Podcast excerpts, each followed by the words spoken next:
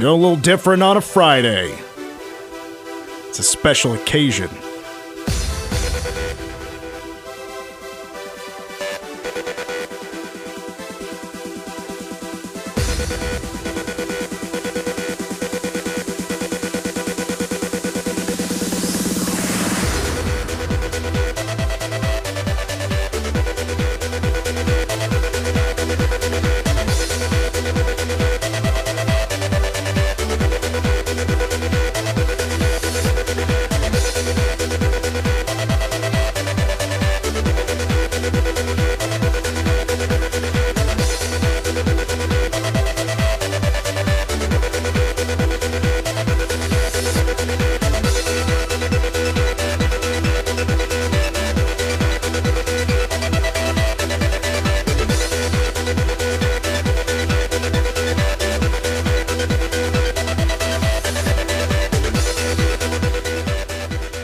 You be hearing this tomorrow? Uh, even if the cats get it done, I doubt it for obvious reasons. But man, it's great when it's when it plays during a media timeout instead of like a 60 second timeout. Because then you you get the build up a second time. And I remember the first time this song played in Bramlage, I want to say 2011 when the when the place just went nuts. Maybe it was maybe it was 2011. The Jacob Pullen game. The place went absolutely insane the second time. But it raises the question, will the chant will ever die? Oh, there's dogs. Well, the chant goes back to 2010. I remember the first time it happened. Okay, dogs, get out of here. It's because it was a bad call and the fans didn't need music. It was a loud chant. Yeah, I don't know if it's going to go anywhere. It's been around for 12 years.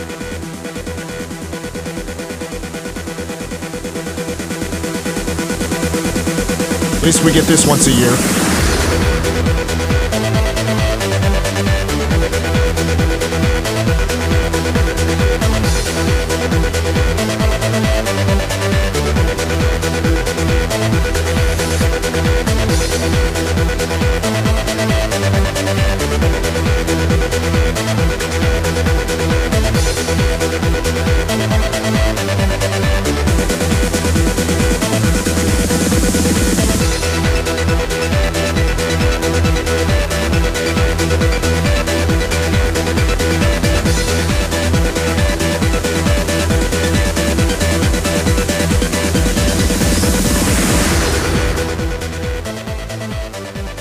Whatever you're doing tonight, keep it on repeat.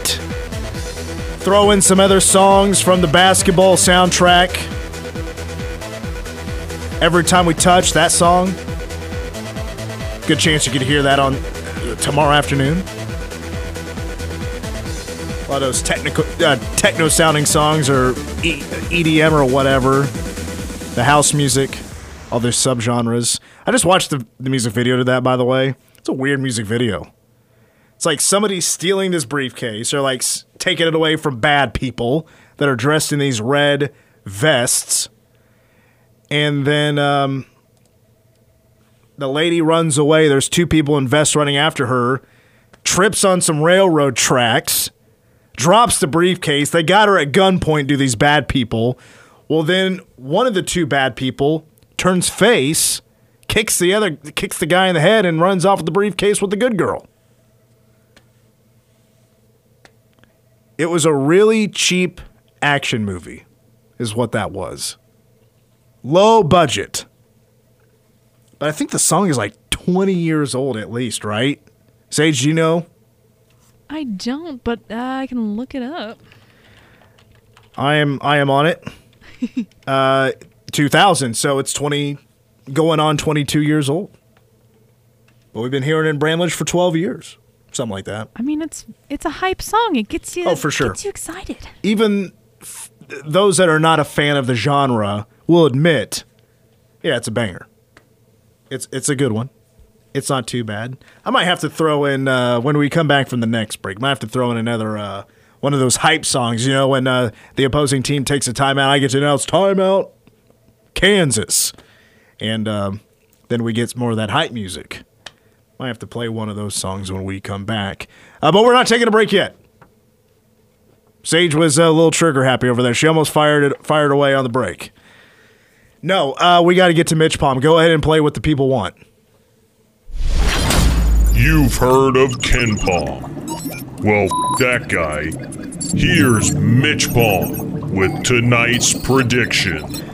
Tomorrow afternoon's prediction, but you know, used to be gone on Fridays. Now, not so much. Number seven, Kansas, unranked but ranked 63rd in the net. K-State Wildcats, Manhattan, Kansas, Bramlage Coliseum, expecting a packed house. And it's going to be fun.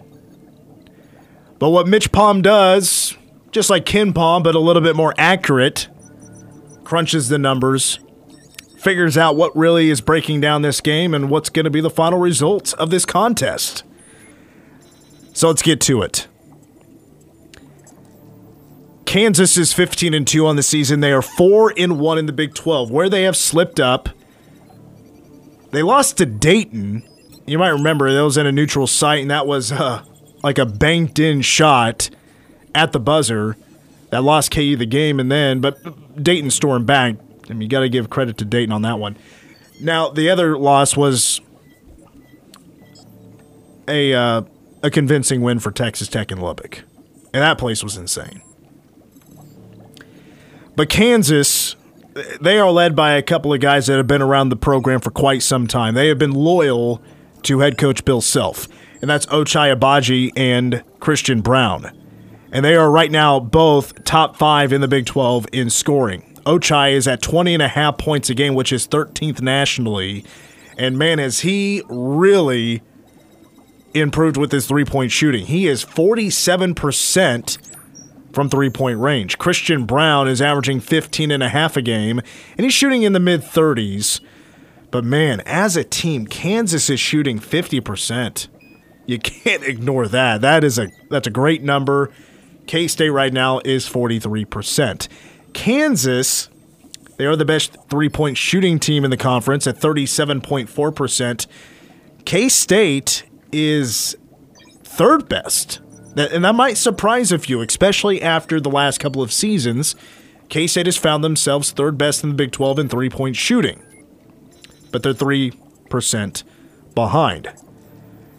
But they are the best three point percentage defense in the Big 12. They are right now fifth in the country, is K State, holding teams to 26.4%. Here's another fun fact. Now, that does it's kind of so-so, right? Like KU had given the advantage, right? With MitchPom would give it the advantage in three-point shooting, but also give K-State an advantage in the three-point shooting defense. K-State's better at one thing, KU's better at another thing. It's going to be a good clash.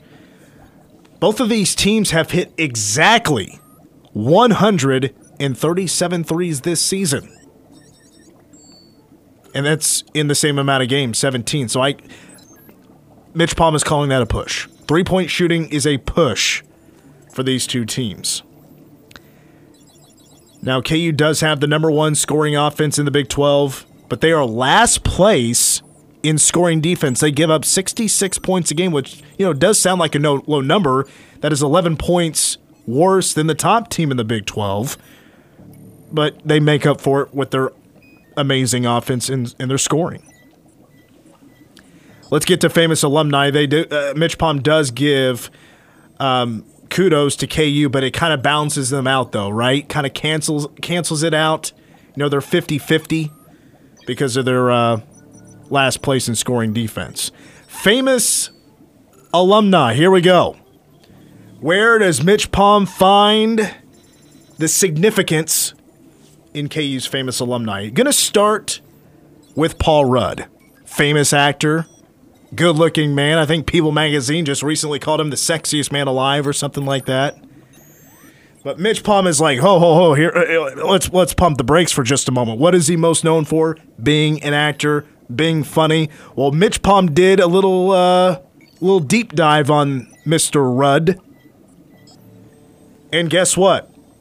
60% of the time I guess he's not funny all the time. Because on IMDb's top comedies of all time, Paul Rudd isn't in a single movie in the top 30. Weak. Weak. Next famous alumni is Bill Braum. Bill Braum founded Braum's. I know there's a lot of you out there that enjoy that restaurant, right? The ice cream is fantastic, you know, and the food, the food's not too bad. I've had a burger from there one time. It was good. Bill, I I don't honestly know if you're alive, but uh, where's this Braum's in Manhattan? Where is it? We've been waiting years. We get calls all the time at the station. Hey, when's that Braum's coming to Manhattan? Well, we don't have an answer. Another thumbs down to Kansas. The final famous alumni uh, is Perry Ellis. Wait, wait, wait. Hold on a second, MitchPom. Wait just a second. I think this is something we need to double check because this is kind of showing up on the radar of fake news. Is Perry Ellis really an alum of KU? I'm pretty sure he's still on the roster. He's a 12th year senior. Let's see here. Let me do a little research here. Okay. Perry Ellis. Okay. I don't need fading hairline. We don't need that. Um, well, it says here 2016. Ugh. I think might have to put an asterisk by that. And it says he's currently playing in Japan. Well, I don't have any sources in Japan. Hmm. I'll have to give MitchPom the benefit of the doubt here. Perry Ellis on the famous alumni, but I'm questioning it. I'm honestly questioning it. I'm not sure if that's true or not. Guys, you would you would be surprised just kind of how even these two teams are in certain categories. Both K State and KU averaging 36 rebounds a game. From the free throw line, K State is slightly better, 72% uh, as a team. KU is 70%. KU averaging 12 and a half turnovers a game. K State is at 11.8 turnovers a game. Here is, uh, I think, what it really breaks down to, according to MitchPom, of course. Let me crunch the numbers one more time just to make sure on this Perry Ellis thing. I, I need to make sure it's not a typo. Here, let's. uh Oh, it's still there. It's still there. Okay. All right.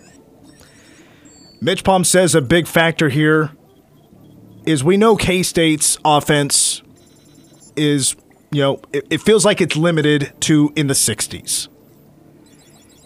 The K State defense, we know it's amazing. It cannot allow KU to get into the 70s. And KU has only scored under 70 points three times this year.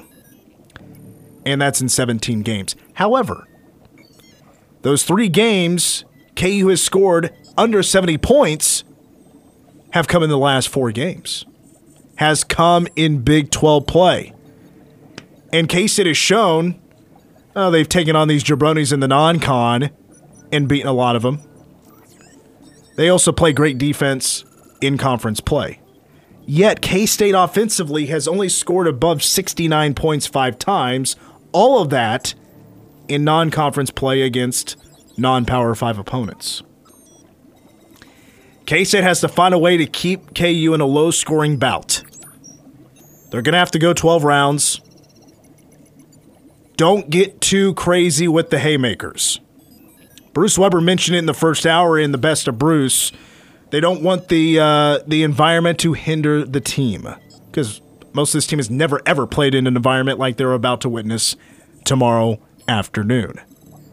But K State's defense is good enough.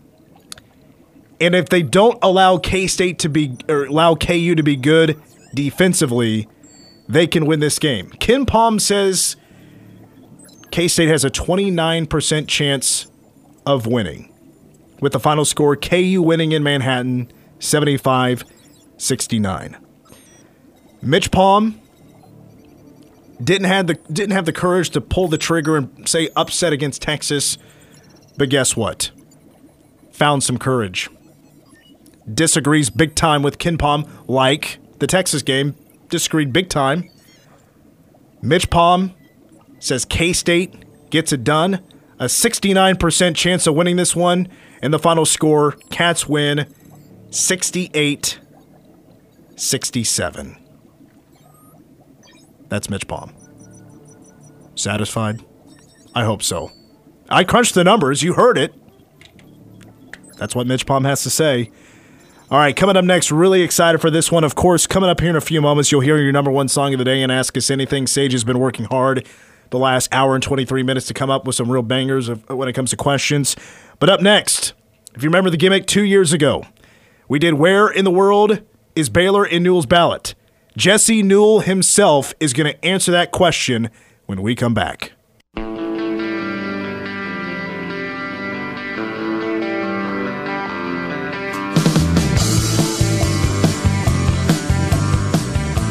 Apparently, Sage felt that the game needed more cowbell.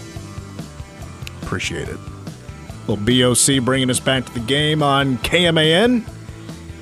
Cats and Hawks tomorrow, 3 o'clock for the tip off. That means pregame starts at 2 here on KMAN. We also have K State women's basketball coming your way. That's tomorrow at 1 o'clock for that tip off. That means pregame 1230 hosting number 14 Oklahoma. Again, that game on Sunday. And then uh, Sunday evening, is uh, Kansas City Chiefs football. Divisional round of the playoffs as they host the Buffalo Bills. 5:30 kick pregame begins at 4. But it's now time to speak with KU beat writer Jesse Newell the Kansas City Star and, and, Jesse I'm going to quickly remind our listeners that uh, it was 2 years ago when Baylor was, you know, and still is, but back then, you know, insanely good, should be at the top of everybody's leaderboard. You didn't exactly have Baylor at the top of your AP poll every week. John Mason and I, we caught wind of it, and it turned into where in the world is Baylor and Newell's ballot. Uh, and then we turned the, uh, well, the theme song became the theme from Where in the World is Carmen Sandiego. And it became a weekly bit. People thought maybe you're disrespecting Baylor. Some would think it was appropriate. But since we have you on the show now, we got to ask the important question on everybody's mind since I announced that you were coming on the show. Yeah.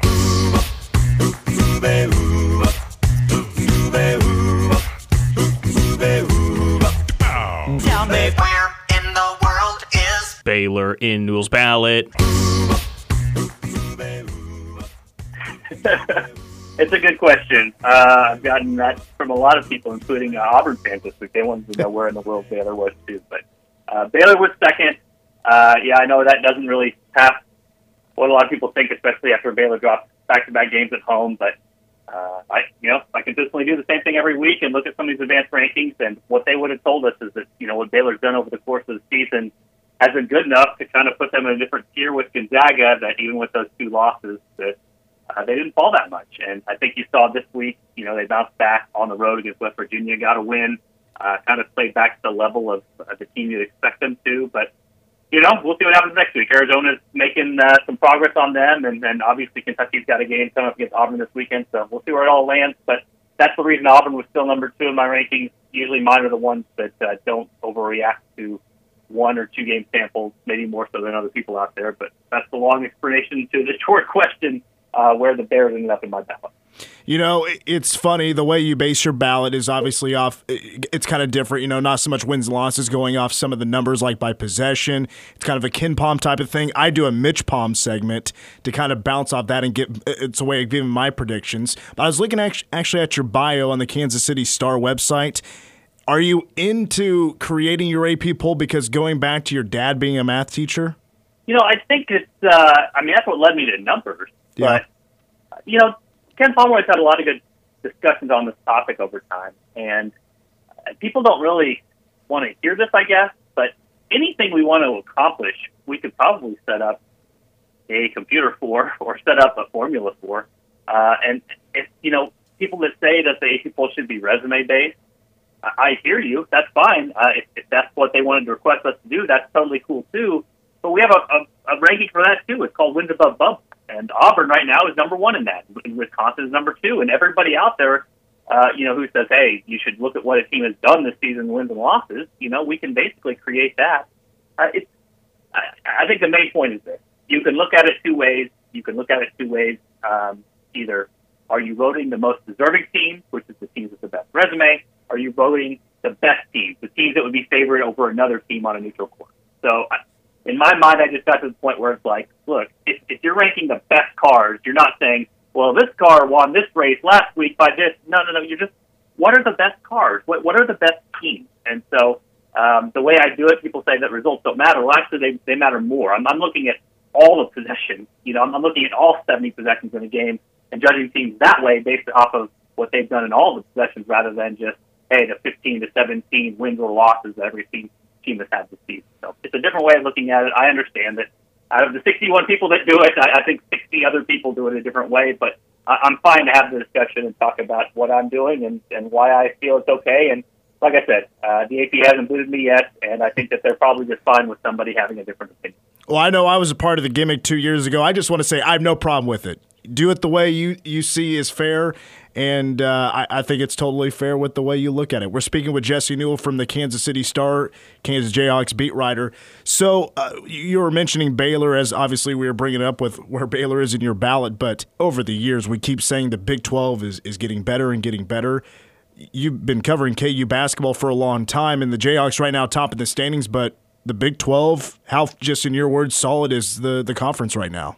Yeah, and I, I guess you know, two years ago when you did the Baylor thing, I guess that was when I didn't have a number one, right? Or I Yeah. kept Kansas number one. So it's funny how this method plays out. And this week I'm way higher on Baylor than everybody else, and then I was way lower. So it ends up even out over time. But no, this this this league is crazy. I, you know, honestly, probably one of the teams I feel worst for is a team like K State because in a quote normal year, they'd be getting a lot more attention for what they've done and how they've exceeded preseason expectations so far and done better than what basically anybody could have expected from them, or or most people would have expected from them going into the season. But you just can't tell because the Big 12 is so good. You know, I mean, you, you look, uh, K State and TCU are probably at the bottom of the conference. Um, they're in the 50s and 60s in, in these advanced rankings, and um, the, the thing that stands out to me, and I posted this on Twitter earlier this week, but right now Kansas ranks 35th in adjusted efficiency defense. That's worse than the Big 12. The worst defense in the Big 12 is a team that's ranked 35th nationally, man, how crazy are these defenses? And I think you have to give credit to Texas Tech and Mark Adams and what they did a few years back and, and going to the no middle, you know, keep it on one side of the floor, aggressive help, all those sorts of things because that trickle down effect has now gone throughout the entire league. Baylor copied it, Kansas copied it, Iowa State copied it. You know, so many teams have done that. And what you have now is a conference that probably, be completely candid with you, five or six years ahead of the curve when it comes to college basketball defenses. I'm sure everybody will be doing this in five or six years just because of the success it's had so far. So um, overall, the conference, you know, the Big 12 is ranked really high. In some other years, this might not be the best, the best it's ever been, but you know, the strength is in the depth. And like I said, the fact that a team like Kansas is at the very top of the standings is going to go on the road to K State and going to be what a five point favorite. That lets you know that really there are no gimme games in the Big 12, and, and that's really where its strength lies. No doubt, and that's obviously the big reason I have you on today is to talk K State KU tomorrow in Bramlage. And you brought up the defense, and I was kind of looking at the numbers last night to figure out, you know, where does KU lack talent? Is there anywhere that you would consider a weakness for the Kansas Jayhawks right now, Jesse? Would it be somewhere like the five spot? Well, you know, they've been inconsistent at the five spot all year. Uh, but Dave McCormack has come on lately. It seems like Bill Self is giving him a longer leash. And whether it looks like it or not, you know, he can be frustrating to watch for fans and coaches alike just because sometimes he'll get the ball and drop it or he'll have an easy layup and miss it.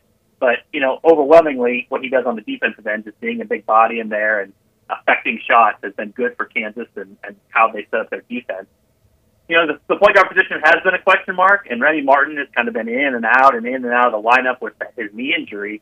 But, you know, the other thing I will say about that is I would say the biggest weakness right now for Kansas as they've entered Big 12 play has been turnovers.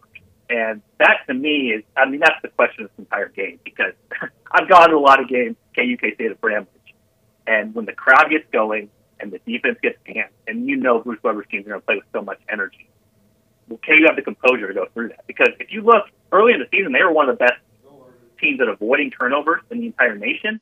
And lately in the Big 12, they've been turning over basically a fourth of their possession over and over and over in almost every single game. So uh, that's the big question mark I have for Kansas. Can they take that sort of pressure, that sort of fan base, that sort of intensity that K State is surely going to bring on Saturday, and they can they overcome that and not just turn the ball over and give K State a bunch of easy layups on the other end? Because that would be my biggest concern for Kansas. It's been a concern, and they haven't been able to correct it the last four or five games. So walking into Bramlage at this point, it might not be the best timing for the Jayhawks. Speaking with Jesse Newell from the Kansas City Star, Remy Martin in the uh, the preseason, I saw his name pop up and he's transferring to KU. I was like, man, that is an excellent pickup for the Jayhawks to transfer out of Arizona State. Lately, though, he's been dealing with kind of a knee issue. He, he that happened in the Nevada game, right? And he even missed a couple of games and came back in the OU game. Uh, would you say he is 100% right now?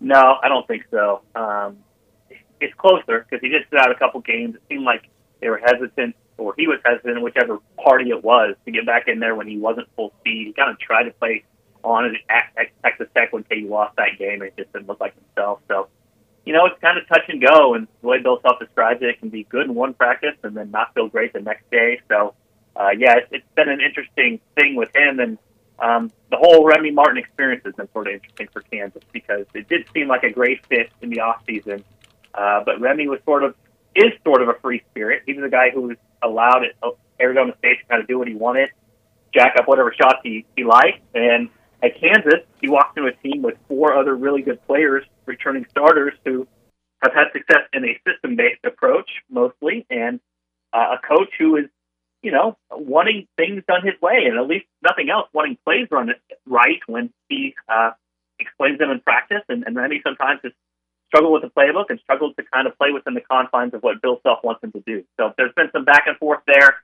Uh, he did at least get back in the last game against Oklahoma, but we'll see. I, I don't think Remy Martin is at full strength when it comes to his knee, and I also don't think he's at full strength when it comes to just practice time and knowing uh, exactly what he's supposed to be doing out there, and probably led to his limited minutes against the Sooners. So uh, in that way, KK might be getting a little bit of a break for Kansas because when Remy's in and at his best, he adds a different element to them, especially in transition that they don't have without him in there. I expect him to play 10 to 15 minutes, but you know, if he goes 20, 25, if he goes 30, I'd definitely be surprised. He's he's definitely not completely back to what he was early in the season.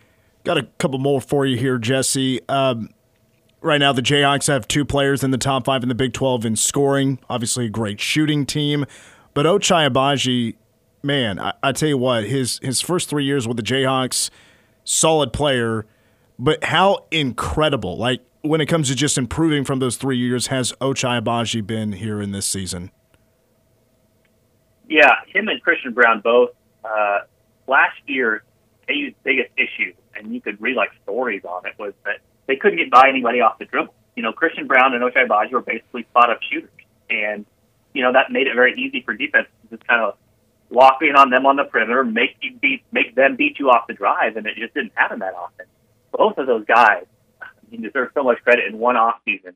They have become completely different players. You go back and watch the end of the Iowa State and the Oklahoma game when KU needs a bucket. They go to this basically a driving play for Ochai Agbaji, and he delivers both times. And it's not a, it's not even a play they would have dreamed of drawing up for him a year ago because that he, he struggled to dribble. I mean, I mean, I'm just being blunt. He, he couldn't dribble the basketball, and now they're running uh, sort of like ISO type plays for him to go get to the basket at game point. And so, yeah, he, he has taken himself to a different level. Um, make no mistake, though. I mean, the three pointers are, are what make him him, and then obviously transition when they get out and run, um, finding him in transition and, and him taking off in that area. Uh, both him and Christian have elevated themselves in a different way there too. So, yeah, he's a dangerous offensive player. He hurt um, kind of the outside of his wrist against Oklahoma. Came back in the game uh, and was fine toward the end. But something to watch. He should have some tape around it, and uh, I'm sure it hurts him a little bit. He kind of banged in the scores table, but uh, if he's himself in that game, you have to guard him on three point line, and, and once you do that, and then really commit yourself to that, you know he can beat you off the dribble as well. So he's become a much more complete player just in one off. All right, Jesse, we can wrap it up on this on the spot question the game is in Bramlage, and Bramlage is clearly, when it's KU in town, a hostile environment. It's by far the craziest the Octagon of Doom will be all season long, especially, you know, it was just over a week ago. K State was 0 4 in the Big 12, and now they've beaten a couple of top 25 teams. So there's momentum, and the fan base is into it right now. So it's going to be crazy in Bramlage on Saturday. You've been to Bramlage many times, but you've also been around the Big 12 and other areas. What is second place to Bramlage Coliseum when KU shows up? Um, that's a good point. And, and, and to, you know, I know it's a little bit of a leading question, but I, I, I, I 100% agree with you that Bramlage is the best for KU atmosphere. And Iowa State fans get very mad at me when I say that, but I it, it there's nothing close. Um, n- nothing that close. Iowa State, I would say, is number two. It's close if, but Iowa State fans don't like KU. K State fans hate KU pretty much what. So that's the difference. I mean, it's like anger versus vitriol. But I would probably put Iowa State second. Um, those fans are always ready, and and they experience some things with KU's players that uh, are usually pretty entertaining too. But nothing tops Manhattan. Nothing nothing tops Bramlage, and so that's what makes this game so fun, and why there have been so many fun matchups over the years. I think because I think not only does K State feed off that energy, but sometimes when KU gets rolling, they can start to feed off the energy as well, especially when they get a lead in those games and potentially can do some things to the crowd. Yeah, if I had to guess, I would have guessed Hilton Coliseum without a doubt. I'm glad you confirmed that. So, Jesse Newell with the Kansas City Star, beat writer for the Jayhawks. It was a pleasure to finally speak with you, and I'm sure we'll see you on Saturday. All right, appreciate it. Thanks. That's Jesse Newell, Kansas City Star, beat writer for the Jayhawks, and we'll take a break with number one song up next.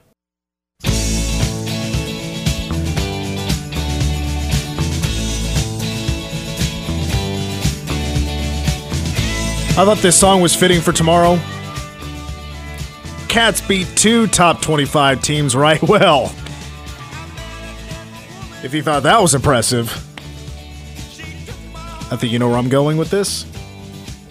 1974, You Ain't Seen Nothing Yet by BTO. Bachman Turner Overdrive, just one week at number one. Go and turn it up. I want to hear this.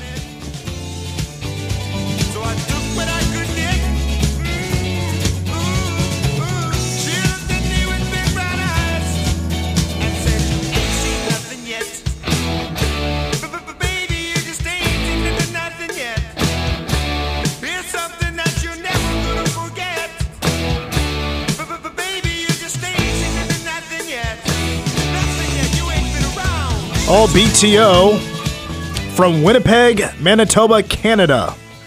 They formed in 1973, also known for the song Taking Care of Business. Randy Bachman was originally in the Guess Who, leaves that band, and then a few years later forms Brave Belt with his younger brother Robbie. It ended up turning into Bachman Turner Overdrive when they were down to a three piece. The band sold 30 million albums worldwide, and they're known by their fans, or they're, uh, they call their fans gearheads. It's because BTO, their logo is a gear. That makes sense. Yeah. In 2014, BTO inducted into the Canadian Music Hall of Fame.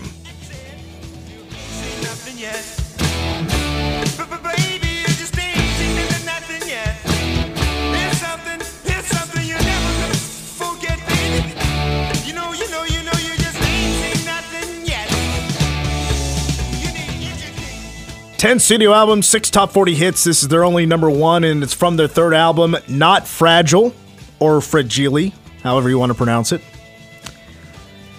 So the lyrics of the song, they tell, I, I- I guess, a story of a singer meeting a devil woman, I'm quoting there, who, you know, gives him love, and the chorus of the song includes the song's famous stutter and speaks of her looking with those big brown eyes. I mean, the research I did with this song, it almost kind of feels like it was just one big joke. Because the original intention wasn't to put it on any album, and they used this song to test levels in the studio. This song? This song. And of course, it's known for the stuttering in the song. That's Randy Bachman who sings, Baby, you ain't, ain't seen nothing, nothing yet. I maybe butchered that a little bit, but. Well, Mr. Bachman, Randy, wasn't planning to release a song with the stuttering vocal. Because he sang like that to make fun of his brother, Gary, who has a speech impediment. Well, that's just mean. And during microphone checks, he would sing it with the stutter and recorded a version that was not with the stutter. But the record company heard the stuttering and they're like, no, we want that version. We want that version. Adds a little kick, a little spice to the song, so that's what happened. And then miraculously, Gary stopped stuttering. He did that on purpose. So the, by the way, for those that are uh, maybe uh, grammar snobs, you will notice that the song of the title is incorrect when it comes to grammar. Grammatically incorrect because it's a double negative. Well, and ain't isn't a word. You know, that's what people said, and I heard that a lot growing up. Is it really not a word? I'm going to Google it it. might be now, but Ain't does show up in the Google dictionary as a contraction. of. Uh, well, it says just like am not, are not, is not. Ain't. Yeah, so you wouldn't say amped, you'd just say ain't. Ain't. Also, like has, has not, have not. Also, ain't. I suppose, but Okay. yeah, hey, it's in the Webster. It's in the uh, yeah Webster dictionary. Okay, in I'll, there. I'll it's it's a word, I guess. So shout out to my uh, my first grade teacher, God, Mrs. Sullivan, telling me ain't's not a word. She wasn't the only one. Kindergarten, second grade. You grew up They heard the fort say ain't, and they stomped me out. They're like, no, that doesn't fly at Morganville Elementary. That is a forbidden word. in your face. Where am I at here? I, uh, okay. Uh, if you uh, maybe not so much a fan of this music, maybe recognize the song, but you couldn't quite pinpoint it where you know it from, you might know it from an Applebee's commercial that came out just a few years ago. It gained a lot of popularity, got some spins on uh, extra spins on Spotify, showed up on Apple Music like top songs or whatever. In Canada, the single also reached number one and it earned him a 1976 Juno Award for Best Selling Single. So, unlike oh, uh, Philly C and Genesis, they actually had a number one song in their home country and also won an award. Well, it's shocking to me that people only know this song based off a an Applebee's commercial. I, I mean, people your age. I know this song. I've known this song for Well, years. Well, you are more cultured than your peers. That's that's definitely true. I'm more cultured than people my age. I don't know. Is that cocky to say? I like, am I gloating? I mean, I, yeah, maybe a little, but might as well. I mean, I used to do this show as somebody my age and also somebody more your age, and of course, I stomped him to smithereens when it came to anything like this. I don't know. I grew up listening to rock and roll music, love movies, love TV shows. I'm not like into celebrities' private life. I don't. I couldn't care about that, but I, I respect the talent, especially music, especially with music. I think I could go out there and act. You think you could go out there? I don't think it's that hard. get a movie, I don't know about a movie, but I maybe you know like a little commercial or something. my hair's not long enough for a shampoo commercial, but well, maybe maybe I could do some shampoo. It's long enough. I look like a beetle these days. Let's do. uh You know what? Uh, well, uh, what do you think? What should we do here? Just roll on? I mean, we can take a little break and come No, back, you know. or do you want to let's let's just roll on. Let's just keep going. You, are you ready to go? Yeah, I can go right now. All right, you're hearing Sage Williams. I'm Mitch Fortner, and uh, Sage has been working away for a couple of hours to pick up some uh, good Ask Us Anything questions. I've not seen them, I've not heard them, so I'm excited. Go ahead. All right. So, uh, firstly, I think one that we all kind of think about. Now, is firstly a word? Firstly, I think is a word. I'm gonna have to look it up. Okay. You challenged me on ain't. Firstly, it's showing up. See, it's a word. I think uh, firstly, uh, something Second- that we okay. all that we all kind of think about. If you could have any superpower, what would it be? Ooh. Man. I think I'd like to fly. Okay, yeah, that's fair. I think for me, um, I want to like stop time or like freeze time. Oh, what- go in and out kind of I, thing. is would time travel be considered a, a superpower? I think it Are there could any superheroes that can time travel? I have no idea. I don't know either if there's any mainstream time travelers. I mean, besides Marty McFly. Uh, let's see. Uh, Waverider, I guess, is a is a DC Oh. guy that can time travel. Okay. I don't know him though, so I I, I guess I, I don't really consider it a superpower. So I'm gonna stick with flying. Okay. I, yeah, I think for me it's just like I'm always stressed about time, so might as well just freeze it, unfreeze it when I want. Can the Flash can the Flash time travel? I guess if you think about it, like he's saving a lot of time by getting places quickly. Hmm. Then, uh, what is the longest you've gone without sleep, and why? Well, if you want to go back to that 2010 K State KU game, so the the day before, stayed up all night, stayed up all day the next day, the game, the day of the game to do Right. game day and all that. If I were to add all that up, I mean, it was probably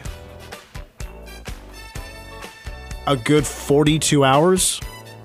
I stayed up for all that. That's that's way too long for me. See, I get too tired. I can't go more than like 24 hours. Like it's really hard for me to stay awake. Oh, that it was a grind. Like friends that were in town, they wanted to go out and do stuff. I was like, man, we just lost. I'm drained. I, I don't. I, I ain't got it. I gotta go home. yeah. It's time to sleep. Okay, that's fair. That's fair. So then, uh, one more. Okay. What do you buy way more of than most other people?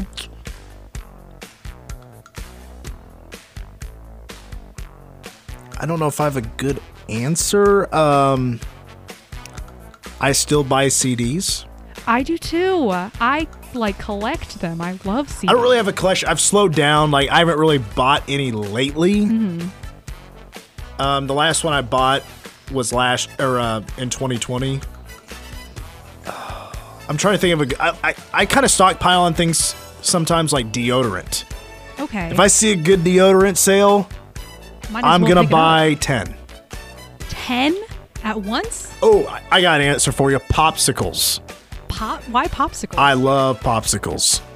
My girlfriend can uh, attest to this, but it's not like the popsicles on a stick. I like the popsicles that are like the plastic tubing. Mhm.